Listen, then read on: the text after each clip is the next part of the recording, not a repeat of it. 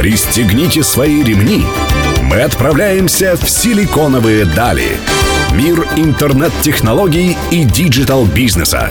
За штурвалом Владимир Смеркис. При поддержке агентства Digital 360. Друзья, в эфире программа «Силиконовые дали». Мы беседуем с онлайн-предпринимателями и с интернет-бизнесами, которые задают тренды в современных технологиях. И сегодня у нас в гостях Денис Бурлаков, CEO международной платежной системы РБК Мани. Денис, привет. Здравствуй, Володя. Здравствуйте, уважаемые радиослушатели Радио Мегаполис. Денис, хотелось бы немножко понять, э, какое место вообще среди платежных российских и международных систем занимаете вы, и чем вы, может быть, принципиально или не принципиально отличаетесь от других? Ну, наверное, для того, чтобы ответить полностью на этот вопрос, нужно копнуть немножко глубже и шагнуть в нашу историю. А, РБК Мани как э, платежный сервис был основан в 2002 году под торговой маркой Рунет, ой, Рупей, довольно известным, ну, сейчас очень известным э, украинским предпринимателем Юрием Чайко. Этот бизнес э, в 2008 году был куплен медиахолдингом РБК, и поэтому компания с этого времени имеет, э, имеет это название и развивается под этим брендом. Но в чем есть какие-то основные такие отличия э, РБК Мани от других платежных систем? Да, да, сейчас я, сейчас я об этом скажу. Сам по себе платежный рынок, он э, в нашей стране развивался исторически. Поэтому э, и к сегодняшнему моменту они, все компании пришли именно в тот момент, исходя из того, какое количество им лет. Изначально это были э, электронные кошельки, то есть э, РБК Money, Яндекс Money, Киви. WebMoney, да, тоже. WebMoney, да. Вот, э, это было первое, первое поколение платежных сервисов. Развивались как электронные деньги. Почему? Потому что это была замена банковскому счету. Они получили большую популярность, потому что они были гибкие, давали возможность открывать счета и пользоваться, делать платежные переводы э, без необходимости идти в банк, делать идентификацию, открывать счет. Э, это было очень удобно. И, соответственно, эти платежные средства давали, первыми дали возможность платить в интернете. В принципе, это э, можно сказать, что интернетчики или, э, так сказать, программисты, э, дизайнеры и так далее были основным э, таким потребителем онлайн денег? Или это в разных совершенно историях э, использовалось? Я думаю, что это использовалось в, в, в, в разных историях, но, наверное, драйвером этого процесса были как раз а, фрилансеры, которые хотели с друг другом рассчитываться, вот э, пересылать друг другу деньги Находясь на кошельки. в разных городах. Например. Возможно, да. Другой, другой еще вопрос заключался в том, что электронные кошельки получили свое распространение именно благодаря тому, что они давали возможность оплачивать покупки в интернете, платить за мобильную связь, делать покупки. Вот именно поэтому они, они э, это были легкие платежи, получили большое распространение. А дальше компании шагнули, соответственно, соответственно, глубже. Вот. Появились компании, которые оказывали услуги для интернет-магазинов, то есть услуги интернет-эквайринга. Угу. Чтобы интернет-магазины могли получать платежи за свои товары и услуги. Да, соответственно, подключение, подключение. Это была следующая, следующая стадия развития таких, таких компаний. Вот. А сейчас новая, новая новый, не новый, новый тренд, тренд новое Нет, не новый тренд, новая стадия развития, то есть это создание платежных агрегаторов. Угу. То есть компании, которые агрегируют на себя большое способов, ну, большое количество самых популярных способов оплаты, таким образом предоставляя интернет-магазину практически один шлюз, один хаб, ну, то есть, а, проще для, для работы. То есть, проще говоря, интернет-магазин может получать э, платежи и картами, и при помощи смс-платежей, и другими электронными деньгами и так далее. Все это можно установив, там, например, РБК Мани на свой сайт, на свой интернет-магазин. Да, совершенно верно. Мы как раз являемся э, универсальным платежным интегратором, даем возможность магазинам принимать банковские карты, э, электронные кошельки, э, мобильную коммерцию, соответственно, пользоваться, оплачивать наличными через сети терминалов, вот, с помощью интернет-банкинга. То есть все возможные, самые популярные способы, которые существуют, представлены э, у нас в нашей платформе. Понятно. Ими могут пользоваться магазины, которым подключаем. Но такое ощущение, что, в принципе, достаточно много платежных сервисов э, представляют такую возможность. Есть ли у вас какие-то принципиально интересные отличия э, вот по данной технологии? Ну, в данном случае э, э, в нашем бизнесе лидером является тот, кто успевает это решение предложить первым.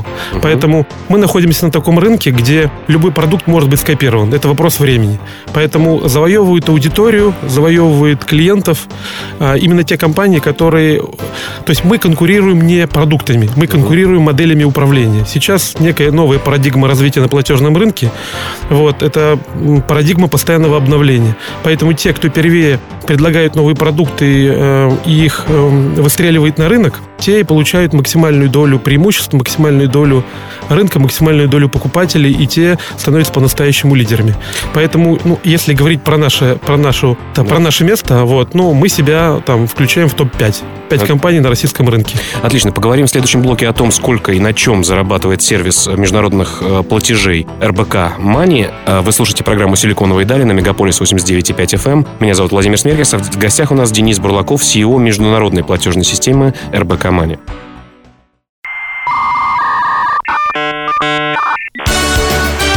«Силиконовые дали». За штурвалом Владимир Смеркис. Друзья, вы вернулись в программу «Силиконовые дали» на Мегаполис 89.5 FM. Эм. Меня зовут Владимир Смеркес. Сегодня разговариваем про платежные системы и про деньги в интернете. У нас в гостях Денис Бурлаков, CEO международной платежной системы РБК Мани. Денис, скажи, пожалуйста, вот вы платежная система. На чем строится ваш заработок? Тоже нужно вернуться, на самом деле, к истории создания платежных сервисов, чтобы было логично. Значит, э, как я говорил, первыми появились кошельковые сервисы. Это были так называемые B2C-сервисы, эм, то есть ориентированные на большое количество плательщиков, которые ими пользовались. Соответственно, сервис зарабатывает на комиссии, который платит пользователь, который платит, пользуется, соответственно, этим кошельком. Да. И кошелек зарабатывает на этом. Э, мы через какое-то время, там, несколько лет назад, э, пришли к такому мнению, что потребитель, который пользуется нашим кошельком, он не должен ни за что платить. Должны платить интернет-магазины. То есть мы комиссию берем с интернет-магазинов. На этом ориентированы э, современные B2B модели, то есть компании, которые занимаются платежным агрегаторством, компании, которые занимаются интернет-эквайрингом. Мы зарабатываем деньги в качестве комиссии от оборота и платят эту комиссию нам интернет-магазины, которые мы, которых мы подключаем. В настоящий настоящий момент кошельки, э, которые, которых я знаю, все равно продолжают э, брать комиссию с плательщиков. Вот в нашем э, кошельке этой комиссии не существует. То есть мы считаем, что для плательщиков все должно быть бесплатно. Бизнес должен оплачивать эту комиссию. Согласен, это очень приятное ваше такое преимущество. Скажи, пожалуйста, а все-таки с годами эта комиссия уменьшается? Ведь становится все больше игроков, все больше конкурентов, соответственно, у вас становится больше подключенных магазинов и платежей через интернет становится больше. То есть разумно было бы предположить, что комиссия, которую платит либо бизнес, либо покупатель, э, она должна уменьшаться. Это так? Да, это так. Э, абсолютно существует жесткий тренд на сокращение финансовых расходов, на сокращение финансовых комиссий. Происходит это под действием двух факторов. Ну, во-первых, как ты правильно сказал, конкуренции. Конкуренция, она рынок приводит в состояние именно равновесия. С другой стороны, качество и продвинутости финансовых технологий приводит к тому, что затраты э, у платежных сервисов становятся становится все меньше и меньше. И это позволяет им э, минимизировать комиссии, и, соответственно, комиссия уменьшается. Поэтому... Э, к, нулю язык не повернулся. К нулю, сказать. безусловно, нет. В данном случае финансовое пространство, оно включает в себя такую довольно сложную финансовую экосистему из многочисленных платежных сервисов, у каждых из которых существуют свои комиссии, свои расходы и все остальное. Тренд на снижение комиссии, безусловно, и, соответственно, тренд на упрощение этой цепочки, когда данную услугу будет предоставлять возможно, один э, платежный сервис, а количество посредников в этой цепочке будет стремительно уменьшаться. Скажи просто, а есть ли какие-то у вас скрытые заработки? То есть, условно говоря, у вас же копятся, или у вас совершенно не копятся эти деньги, которые платят покупатели продавцы, вы сразу их э, переводите куда-то? То есть, пользуетесь ли вы этими деньгами, которые через вас проходят? В данном случае есть э, закон Российской Федерации, который говорит о том, что денежные средства, которые мы получили, должны перевести в течение трех дней.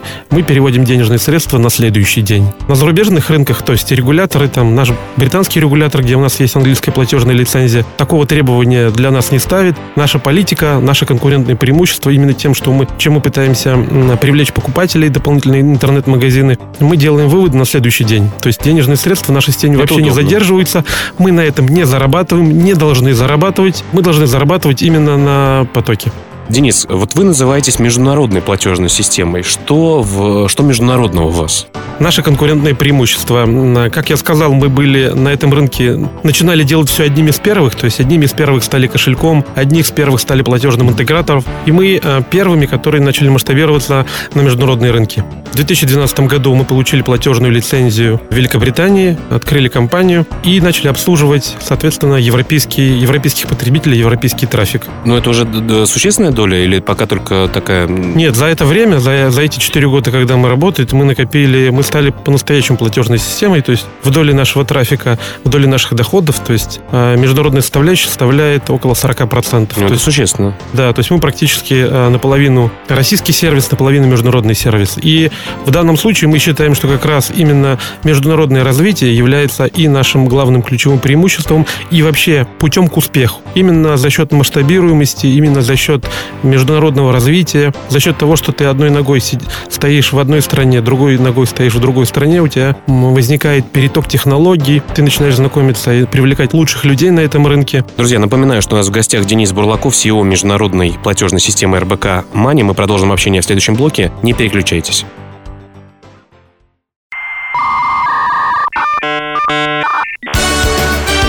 Силиконовые дали. За штурвалом Владимир Смеркис.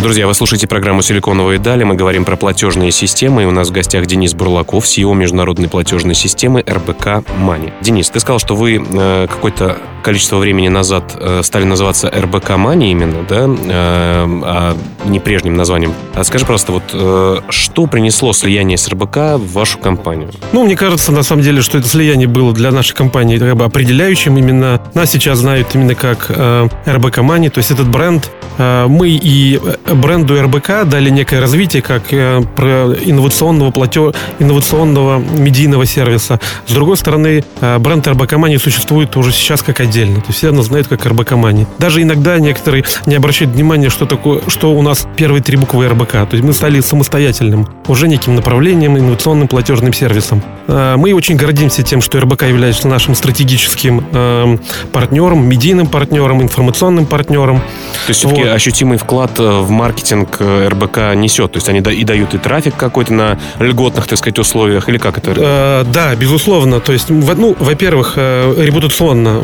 мы являемся, то есть сам по себе бренд дает нам какое-то какое кредибилити, какую-то репутационную устойчивость в том, что мы являемся надежным. То есть это известный, известный бренд, соответственно, мы тоже хотим быть приотачены к некому известному бренду. Тем более в мире бизнеса и экономики. Вообще. Да, безусловно. Тем более в том, что касается денег. А то, что касается денег, кредибилити – это первые вещи вещь. РБК это, это, это как бы медиакомпания, это интернет-компания. То есть ее читателями, ее пользователями является большое количество бизнеса. То есть это сфокусированный деловой портал. К нему обращается ежедневно большое количество людей. Кто эти люди? Это предприниматели, бизнесмены. То есть это наша целевая аудитория.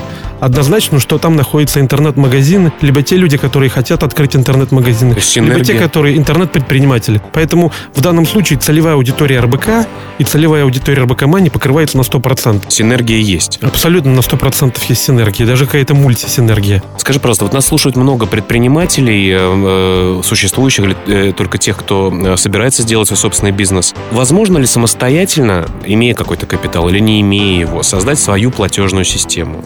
Или это подвластно только очень большим, богатым корпорациям? Здесь у меня, э, наверное, два ответа на этот вопрос. Сейчас именно как эм, финансовые технологии бумируют, и на рынке как раз появляется большое количество стартапов, финансовых стартапов, то есть в огромном количестве, в разных сегментах. Финтех, что мы называем. Да, финтех в, в, в, тради, в традиционных там, в интернет-эквайринге или в нишевых там вещах, которые, финансовых вещах, которые призваны там закрывать какую-то интересную, решать какую-то интересную проблему. Вот касаемо платежных систем именно, что да. нужно? Что касается вот создать, чтобы создать, чтобы вот из этого стартапа получилась какая-то огромная система, ну, наверное, это вряд ли удастся. Это время уже прошло. То есть, наверное, там в, нач... в 2000-х годах, когда на рынке не было большой конкуренции, можно было создавать эти системы. И эти системы, которые в 2000-х годах как раз создавались, мы одна из них. Сейчас это сделать сложно. С одной стороны, просто начать, с другой стороны, сложно вырасти. Именно за счет, э, за счет большой конкуренции, которая существует. То есть построить из этого бизнес, который такой масштабный бизнес, который который бы на самом деле взял и переплюнул все существующие компании, которые существуют, ну, это вряд ли возможно. А битва за что? За технологии? За, магаз... за интернет-магазины, которые пользуются эквайрингом? За, за что битва все-таки основная? Ну, основная битва всегда она идет. Битва идет за покупателя. Поэтому э, наши основные В вашем покупатели... случае покупатели это кто? Интернет-магазины, да. Интернет-магазины, конечно, их количество увеличивается, э, постоянно увеличивается. Вот там еще три года назад они увеличились просто в какой-то там геометрической прогрессии. Сейчас рост магазинов немножко замедлился, но все равно увеличился, несмотря даже на кризисные явления в реальной экономике. Все равно есть место для создания новых компаний. Но я бы молодым предпринимателям, которые хотят перейти в этот бизнес, порекомендовал бы не... Не делать новый кошелек, да? Ну, не делать, я имею в виду, не, не изобретать что-то то, что уже есть на рынке, или эм, не делать какие-то копикеты и не подражать чему-то. Нужно на все смотреть как на источник вдохновения, с тем, чтобы делать что-то свое, делать какие-то нишевые вещи. То есть сейчас формируется и продолжает формироваться и развиваться наша вот финансовая экосистема. В этой экосистеме есть все, очень многие вещи. Поэтому вот сама по себе экосистема должна вдохновлять молодых предпринимателей финтеховских с тем, чтобы они начали искать свою нишу. Не важно быть большим и крутым, важно быть уникальным, неповторимым, найти свою нишу. Друзья, о том, как будет меняться рынок платежных систем в ближайшем будущем, мы поговорим в следующем блоке. Э, у нас в гостях Денис Бурлаков, CEO международной платежной системы РБК Мания. Вы слушаете программу «Силиконовые дали» на Мегаполис 89,5 FM.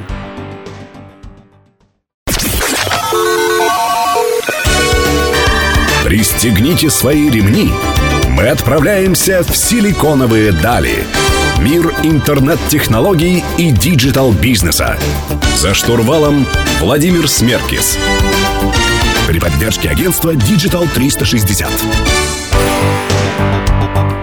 Друзья, вы слушаете программу «Силиконовые дали». Меня зовут Владимир Смеркис. Мы сегодня говорим про платежные системы с Денисом Бурлаковым, CEO международной платежной системы RBK Money. Денис, хотелось бы узнать твое мнение насчет того, куда и как движется рынок платежных систем и сервисов. Какие шаги ваша компания предпринимает в этом? Как я уже говорил, сам по себе финтех рынок переживает большой бум. И именно за счет всплеска технологий и за счет а, большого внимания к этому актуальному деловому контенту, так большое количество инвесторов и молодых финтех-предпринимателей, которые хотят... В эту область вступить, да? Да, в эту область вступить. И главное в этом является скорость. Все изменения, которые происходят, они происходят очень быстро. Поэтому сейчас мы конкурируем друг с другом даже не продуктами, потому что продукты, они изменяются. Продукты постоянно новые, и продукты очень легко копировать. Вот. Это просто вопрос вопрос времени, когда вы что-то сделаете, и через какое-то время, соответственно, ваш продукт будет копирован. Это не является устойчивым конкурентным преимуществом. Да. Поэтому в настоящем мире, в настоящее время и в будущем мы будем конкурировать не продуктами, а моделями управления. Модель управления это некая, это некая установка, некая парадигма. Необходимо быстро меняться. То есть необходимо, чтобы внутри, внутри компании, внутри, э, внутри корпоративной бизнес-культуры была заложена э, установка к постоянным изменениям. Мы входим в эпоху бета-версии версий, когда продукт, э, нету возможности продукт доделать до конца и выпустить его на рынок. Идеальным, это уже, да? Да, это уже непозволительная роскошь. Необходимо... Вот есть, есть идея продукта, есть, э, есть там бета-версия продукта. Нужно его выпускать на рынок, и нужно его тестировать на пользователях. И дальше дорабатывать Несмотря продукт. на какие-то недоработки, ошибки? Всегда будет. Это нужно быть... Вот внутри системы должна быть отсутствие страха в отношении того, что кто-то может быть недоволен. Всегда могут быть какие-то люди недовольны. Это э, вмененное свойство этой системы системы. Как со строительством дачи, да, всегда есть что доделать. Абсолютно точно. Это понятно, хорошо. Но сейчас очень многие э, пророчат большое будущее такой технологии, как блокчейн. Можешь вот в паре слов сказать, что такое блокчейн, и видишь ли ты в этом будущее финтеха? Да, блокчейн — это технология, технология хранения распределенных данных, распределенного хранения данных, она действительно является э, именно революционной за счет своих свойств. Вот, ну, нам... Проще говоря, чтобы э, слушателям, которые не знакомы с, э, с этим были, как, как объяснить? Вот биткоин, например, это ну, при бит... помощи блокчейна он... Нет, биткоин сам по себе это криптовалюта. Это криптовалюта, а блокчейн это технология, использование этой он... криптовалюте. Да. да. Угу. Просто как технология, то есть на блокчейне можно хранить большое количество данных. Они могут храниться для, могут использоваться для хранения, для использования а, любых данных. То есть все, что можно написать на бумаге, можно написать, записать на блокчейне. Угу. И э, самое главное свойство этой технологии заключается в ее э, практически стопроцентной э, защите. То есть эти данные нельзя подделать, потому что нету связи с единым сервером. То есть технология блокчейн заключается в том, что данные хранятся на тысячах на, и тысячах серверов, да, на тысячах, на тысячах, на тысячах удаленных распределенных блоках. И для того, чтобы подменить одни данные, необходимо подменить все, что, что практически невозможно, потому что у каждой системы существует свой криптографический ключ. Ну, комп компания, которой ты руководишь, в этом видит какое-то будущее? Будете ли вы как-то... Смотрите вы на эту технологию с точки зрения использования у вас? Э, у блокчейна, скажем так, у блокчейна есть э, большое количество поклонников, вот таких вот, э, которые говорят, все, вот это новое, это новый интернет, это новая вселенная, это новое. Есть большое количество скептиков, которые говорят, ой, пока тут ничего не будет реализовано, мы на самом деле в это не поверим, и вообще это еще ничего не понятно. Что с этим будет? Я отношусь к разряду реалистов. Денис, я прошу прощения, что прерываю. Давай продолжим общение по теме блокчейн в следующем блоке, потому что мы уже немножко okay. переросли время. Вы слушаете программу «Силиконовые дали», друзья, на Мегаполис 89.5 FM. Меня зовут Владимир Смеркис. У нас в гостях Денис Бурлаков, CEO компании РБК Мани, международной платежной системы.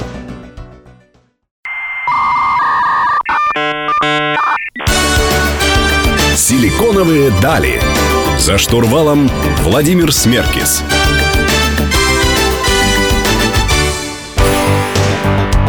Друзья, возвращаемся в программу «Силиконовые дали». Мы разговариваем про платежные системы с Денисом Бурлаковым, CEO международной платежной системы РБК Мани. Денис, мы начали говорить про блокчейн, я вынужден был тебя прервать, прости, угу. пожалуйста. Говорили о том, насколько, э, что ты являешься реалистом э, в отношении этой технологии, что сейчас на рынке нету ни одного э, такого целостного стартапа или компании или сервиса, который использует эту технологию. Вопрос был следующим. Видишь ли ты в дальнейшем использование этой, этой технологии в РБК Мани, А, опять же, повторюсь, я, не, я я говорю, либо, либо нету, либо мне об этом ничего не известно. Угу. Потому что, а, ну, технологии очень быстро двигаются. Возможно, что там завтра, вчера изобрели, и это уже находится в умах, но это не опубликованное. И, да, и поэтому, потому что технологии развиваются, особенно блокчейновские, очень быстро. К этому большое внимание. На мой взгляд, блокчейн, это просто в том числе немножко перегретая тема, потому что, то есть раньше была такой темой вот big data, то есть использование баз данных. Сейчас big data это вообще ругательное слово. Да. Сейчас от нее отказались. Вот мне кажется, чтобы...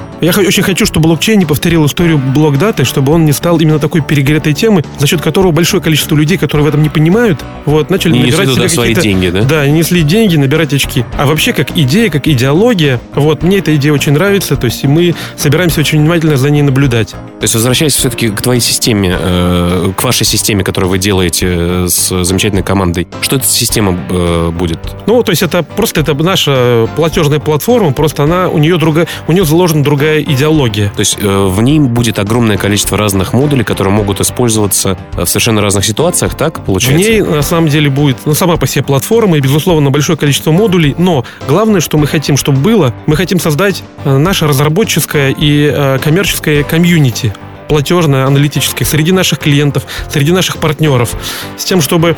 Потому что вот наша команда, пусть там будет даже тысяч человек, мы не сможем охватить весь набор а, требований, которые есть у всех мерчантов. Особенно у международных. Мерчанты это как раз онлайн-магазины? Да, онлайн-магазины, да. Соответственно, там мы не сможем охватить весь набор следователей. И не нужно этого делать можем обрабатывать вообще все операции всего мира и всех планет можем обрабатывать. То есть на этой платформе нету предела для, для емкости транзакционной. Ну что ж, мы с нетерпением ждем развития новой платформы. Буквально там три э, совета начинающим или э, начавшим уже свое э, дело предпринимателям. Буквально три э, совета там за 10-15 секунд. Когда-то я тоже был э, молодым предпринимателем, когда-то тоже пытался прочитать огромное количество книг, которых написано. Поэтому я скажу, какой у меня есть взгляд на вещи. То есть э, чтобы стать успешным предпринимателем, необходимо найти себя, необходимо найти свое призвание, необходимо быть, необходимо верить в это дело, необходимо этим делом жить, необходимо добиться такого состояния внутреннего, психологического, когда тебе не страшно. Не страшно ничего. Это совет номер один, то есть э, комфорт э, со своими идеями. Это найти себя, да. это найти себя, найти именно свое дело, потому что э, большое, большое количество людей просто они, они пытаются, они пытаются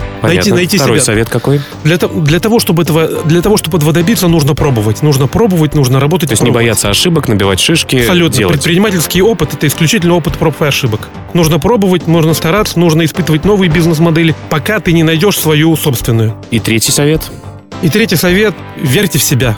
Верьте, верьте в себя, и все у вас получится. Друзья, вот такие советы от Дениса Бурлакова, CEO международной платежной системы РБК Мани. Вы слушаете программу «Силиконовые дали» на Мегаполис 89.5 FM каждую среду в 15.00. Не переключайтесь.